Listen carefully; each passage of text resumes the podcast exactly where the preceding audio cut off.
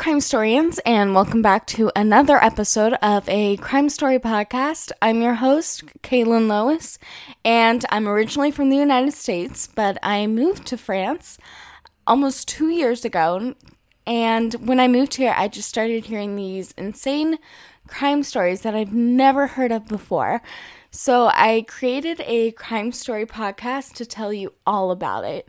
And just a little announcement before I head into today's crime story, I decided with life returning to normal again from post pandemic and I'm starting school again. I'm starting my part time job again as a nanny. I just don't have as much time to create a podcast to the standard I want to create it weekly. Therefore, a crime story podcast will now be a bi weekly podcast. So, after this episode, episode 14 will be available on September 9th. So, without further ado, let's just hop into today's crime story. And just a warning that today's episode contains discussion of sex crimes against children, and listener discretion is advised. So, today's story takes place in Canada. So, as always, let's start with the legal system of our neighbors to the north. So, Canada is a country founded by England. Therefore, the fundamental practices of Canadian law are not much different from those governing the legal system of Great Britain and the United States. Though Canada is completely independent of Britain, English common law still applies to the country. Now, some of you have asked what is the difference between civil law and common law? And there are many differences, but I can best describe it as this. In the civil tradition, a judge interprets the law in a very strict and literal way and only considers the circumstances of that particular case. Whereas in common law, a judge can interpret the law based on precedent, their own morals, as well as interpret the law as not as so strict. So that's the difference. But now let's get back to Canada. There has been no death penalty since 1976, and making life in prison the most severe punishment for a criminal there. Now, you also may have heard of the iconic Royal Canadian Mountain Police, which is a federal police force similar to the work that the FBI agents do in the United States. Each province has their own police force, or individual city can have their own police force, and can ask for the Royal Canadian Mountain Police to assist in a case. So think of it as a murder happens in Atlanta, Georgia.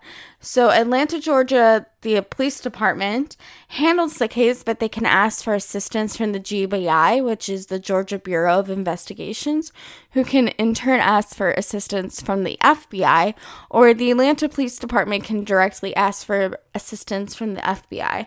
So, just think of it that way, and that's what happens in Canada as well. Now, originally, I was never going to cover this case because it is so dark, and I think it is a very well known case for most Americans. And I do see that it has been covered in the American media quite a lot but a couple of you asked me to cover this case, as well as my best friend here in Paris, Ariana, asked me to cover this case.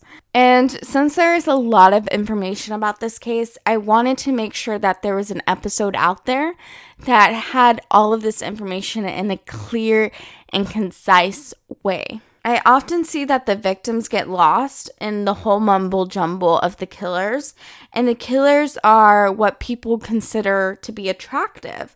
And so it makes people think, well, how can pretty people commit such a horrible crime? Well, it happens, of course, and I'm going to tell you all about it.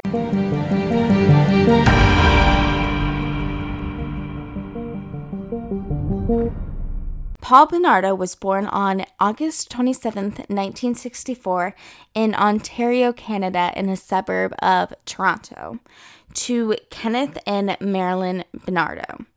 Now, during Paul's birth, he was deprived of oxygen, which is known to cause in children developmental delays.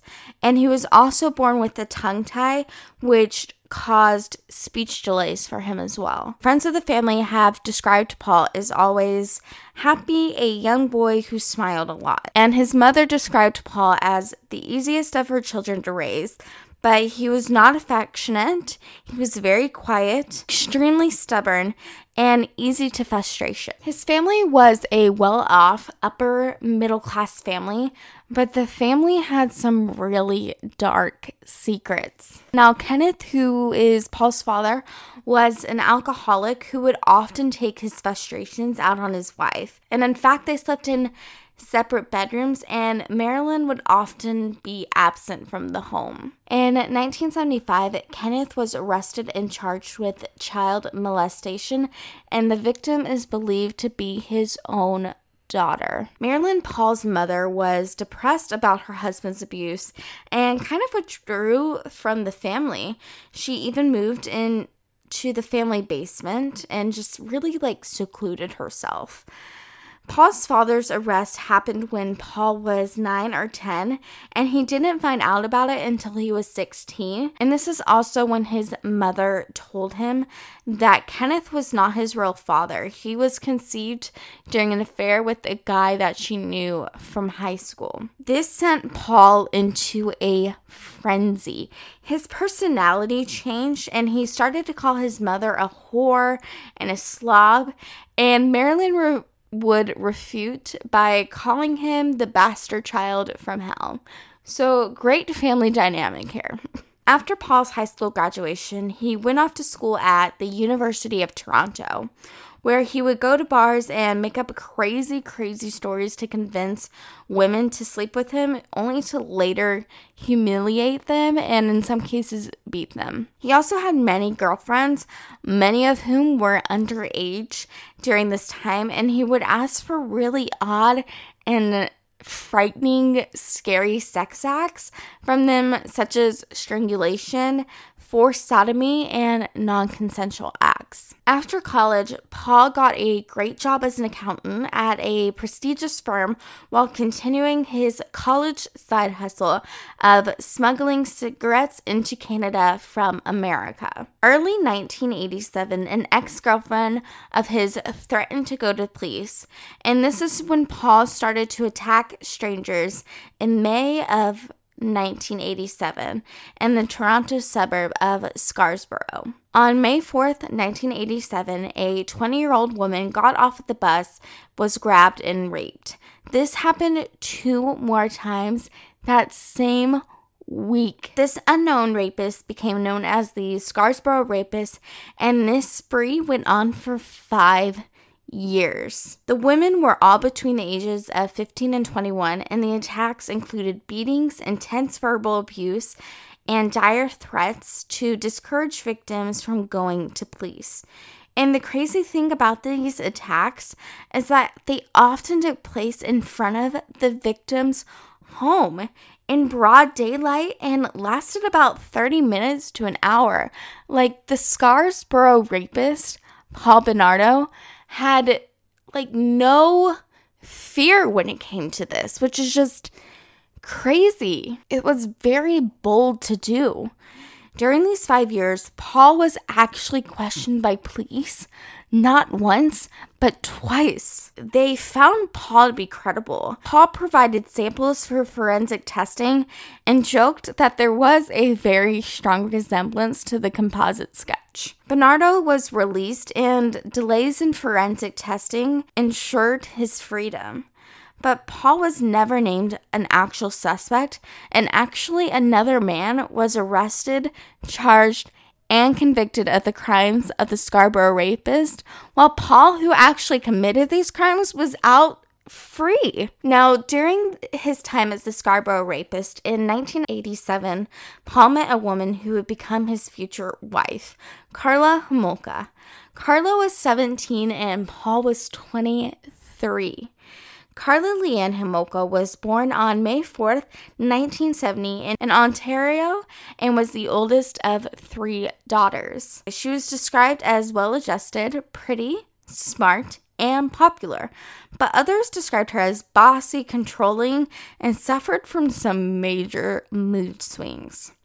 Karla, by most accounts, had a great childhood, but Karla had many hospitalizations in her childhood due to severe asthma. She was very smart and when tested in the third grade, she had an IQ of 131, which is insanely smart. She became obsessed with true crime at a young age, but in a very unhealthy way.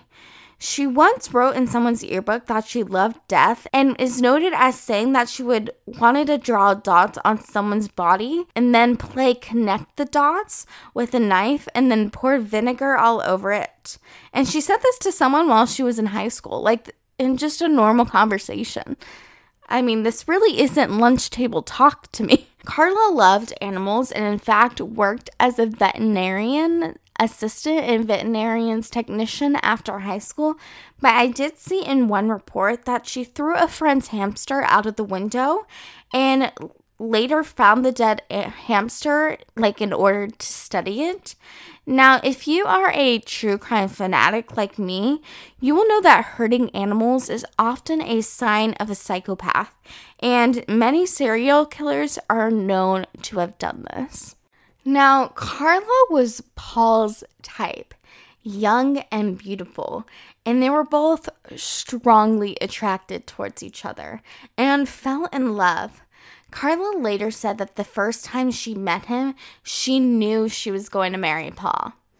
Karla's parents loved Paul, and so did Karla's two younger sisters. And Paul even told Karla's family about his rap career. Now, from what I could find, Paul loved Vanilla Ice and purchased recording equipment from the money that he earned from smuggling tobacco to the United States. Anyway, you can find Paul's horrible rap songs on the internet if you're really interested, but let me just tell you, they're really bad. Now, Paul indulged in his lyrics in these like really weird fantasies, and he would reassure his friends and as well as Karla's family that famous artists were interested in him for like getting a record deal or a sponsorship deal. And his lyrics were often like very, very grotesque, and people often speculate that they provided certain insight into his crimes. Anyway, Paul disclosed all of his sick sexual encounters, including his Scarborough rapist crimes, to Karla, and his fantasies didn't scare Karla. Like, if I was Karla, I would run the opposite way. But as we have seen, Karla was probably a psychopath. In fact, these stories of his sick sexual ways excited Karla. Their first sexual encounter involved Karla being handcuffed to the bed while Paul had his way with her. Paul and Karla entered a sadomasochistic relationship, with Paul acting as the master and Karla acting as the submissive or the slave. Karla later stated that Paul cannot perform sexually unless he did something to demean or humiliate her. Paul was very controlling of Karla. He told her how to act, what to wear, where to be, and when. However, Karla didn't seem to mind because they got engaged in December 1990 in Niagara Falls and set a wedding date for June 1991. But Paul was getting bored of Karla. I mean, she was getting older. She was almost 20. One day, Paul was going to run an errand eh, with Karla's younger sister, Tammy, who wanted to go along with Paul.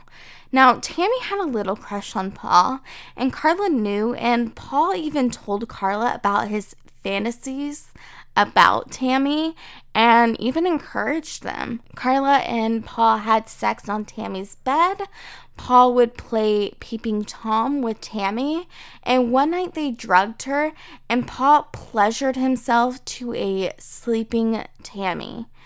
Now, Paul told Karla that if he loved her, he would let him have Tammy. So, in a sick move, Karla told him she loved to present him her younger sister's virginity as a gift for Christmas and for their engagement.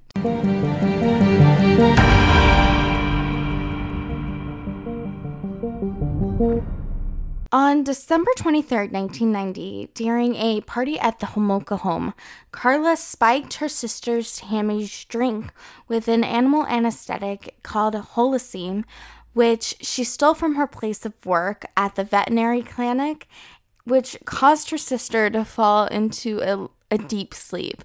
Then Karla held a cloth soaked in halothane over her sister's mouth and nose to make sure that Tammy would not wake up. Karla later stated that she never wanted to hurt Tammy.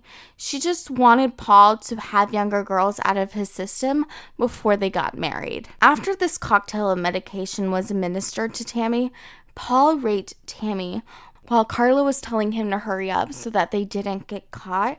And every couple of minutes, she would pour more halothane on the cloth to cover her sister's nose and mouth with it. Then Paul and Karla switched positions, and Paul told Karla what to do to Tammy. I know this is very disturbing, but what is even more disturbing is that it was all being videotaped. After a bit, Tammy started to vomit, and Karla turned her on her side so that she wouldn't choke on her own vomit. They carried Tammy to the basement and put her clothes back on and performed CPR, but Tammy wasn't responding. So they hid the evidence and called 911. Tammy was taken away in ambulance, but she never woke up. She was probably dead before she even went into the ambulance. She was pronounced dead at the hospital, and the coroner noted a strange chemical burn on her face, but her death was ruled as a accident caused by alcohol poisoning.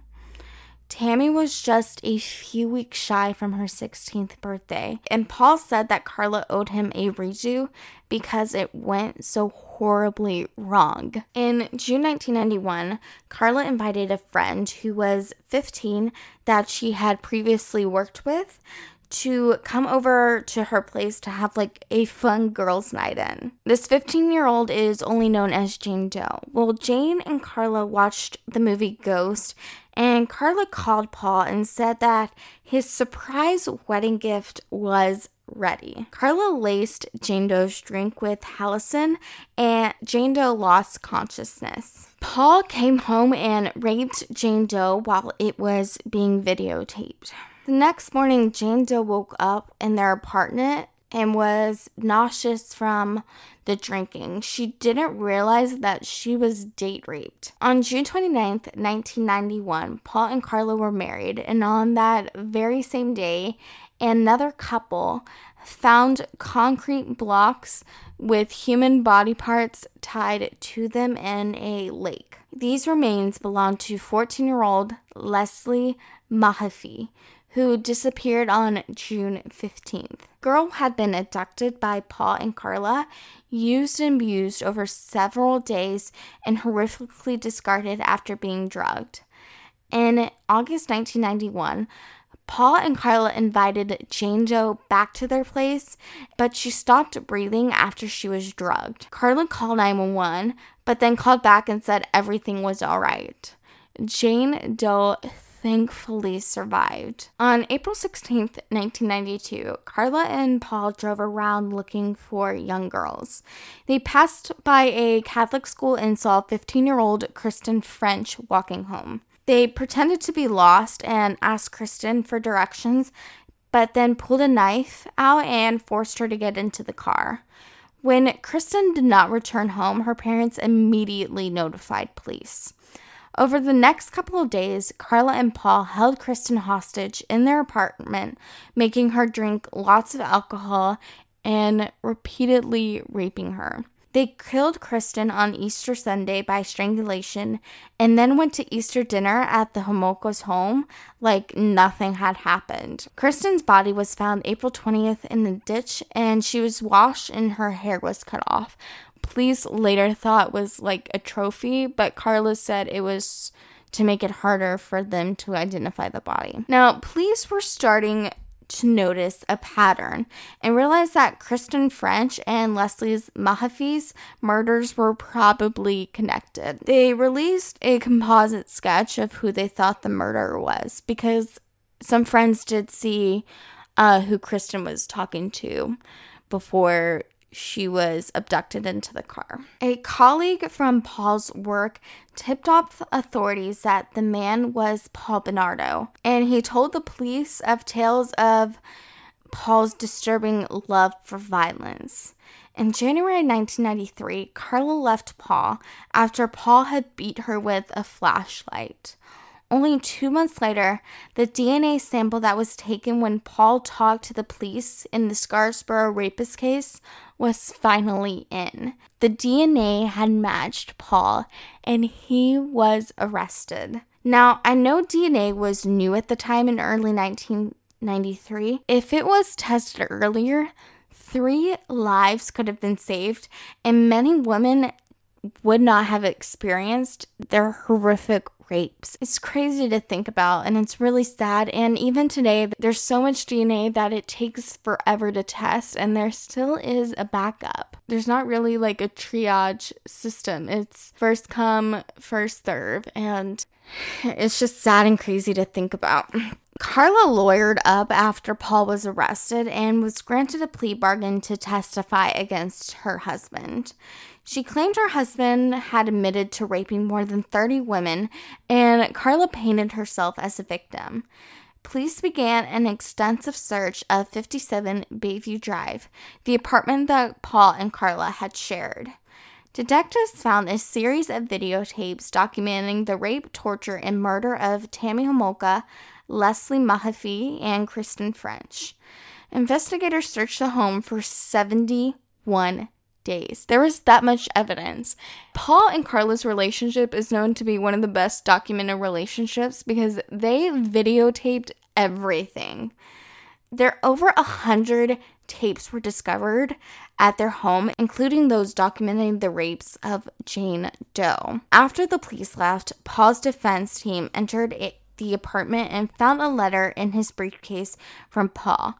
The letter contained directions to a pot light leading to a small attic space. It was here that more tapes were discovered of their victims.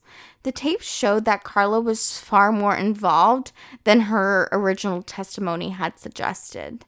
The defense attorney for Paul withheld the tapes from the prosecution in order to discredit their star witness but Karla's plea deal somehow protected her. Paul Bernardo was sentenced to life in prison for the rape, murder, and kidnap of two teenage girls. But we know there are so many more rape victims, and there could possibly be more murder victims. In 2018, after 25 years in prison, Paul's parole was denied. Paul today lives in Millhaven Institution where he should stay for the rest of his life. A lawyer speaking on behalf of the victims' families noted that, quote, there has never been an apology by Paul Bernardo. There has never been any indication whatsoever of remorse, end quote. Now, are you ready to be mad?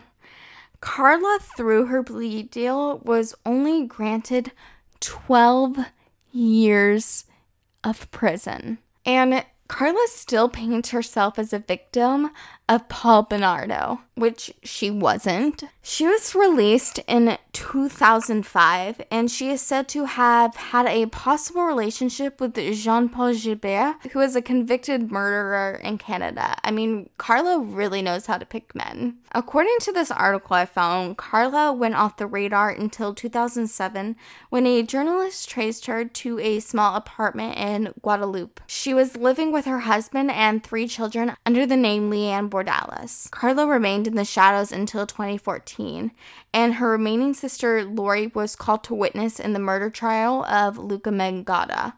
Now, Luka was a Canadian murderer who became obsessed with Karla, going as far to mail Karla's sister Lori body parts.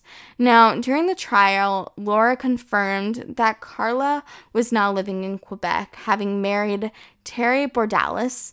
The brother of her former lawyer. Now, Karla was very quick to distance herself from Luka's crimes and was later found to have no connection to Luka's murders. Luka was just inspired by Karla, which is sick. But anyway, that completes the 13th episode of a Crime Story podcast. And yikes, that was a heavy episode. Now, what do you think of this case? And I really want to know your thoughts on Karla playing victim like WTF. She was not a victim, she was just as involved in the crimes as Paul. And she should be in prison for life, but she got lucky. She lawyered up and got to the police first. So she was able to have a plea bargain. But anyway, you can comment on a crime story's Instagram at a crime story pod, where I will be posting images of today's story.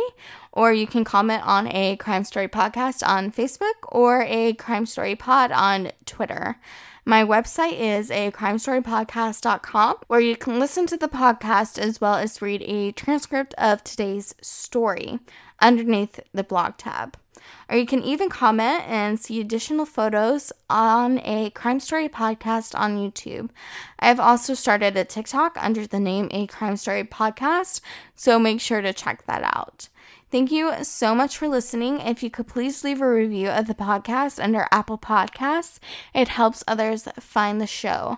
Also, if you could tell a friend about a crime story, I would greatly appreciate it.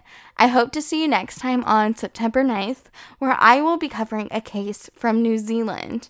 And I've actually been on the New Zealand true crime charts. So if you are a listener from New Zealand, thank you. And this episode is of this crazy case from New Zealand, and it's all in thanks to you, my New Zealand listeners. So make sure to be back here on September 9th because you won't want to miss that episode. A Crime Story is hosted, created, and written by me, Kaylin Lewis. Sources for today's episode can be found on my website, acrimestorypodcast.com. Theme music is by Ross Budgeon. Additional story editing is brought to you by my father, Mike. Thank you so much for listening to a crime story, and remember to stay safe at home and abroad.